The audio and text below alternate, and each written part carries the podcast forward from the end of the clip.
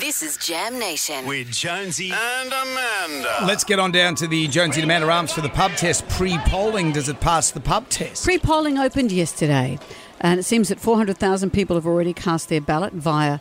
Via, actually, via post, it says here. Mm, that's the postals. The postals, which is a different thing again. There's a postal vote, there's pre polling where polling booths are open, not all of them, but some in your area would be open. And if you want to, uh, but if you want a postal vote, you have to apply to the Australian Electoral Commission before May 18. If you wake up on the day and you have COVID, or if you have um, some health issues, or you're on your way to Antarctica, it says here, you can vote online or over the telephone. So what happens? That's a good point, though. What happens if uh, you, you wake up on the day, you've got a sniffle? They're always saying, "Oh, you get tested," and then if your PCR comes up that you're positive, then you've got, Or even your RAT test. test rather, you you can't go to the polling. No, then you can vote online, but you do have to make concessions for that.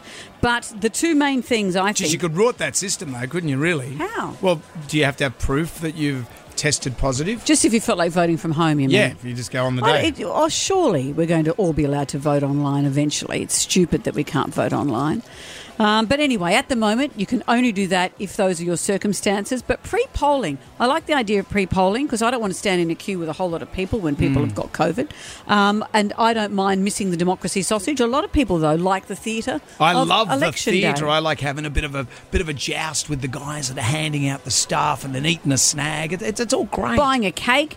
All right, what do you think? Pre polling, does it pass the pub test? It does, definitely. Because you're not in a crowd, and it's what Amanda said, you're not standing with people that are sick and sneezing and coughing around you. Yes, it does for me because I prefer to do things in my own time and not listen to what everyone's opinion is or get forced into getting those things shoved in your face, the pamphlets to choose whoever I want to go. I do it whenever I want, so it's really comfortable to do it in my time. Definitely. I've already done it. Pack of clowns, independents, leave it at hung parliament, and goodbye. The queues were massive though. Queues were massive on the first day. I don't know if that will always be the case, but if you're looking to avoid the queues, pre polling may not be the solution.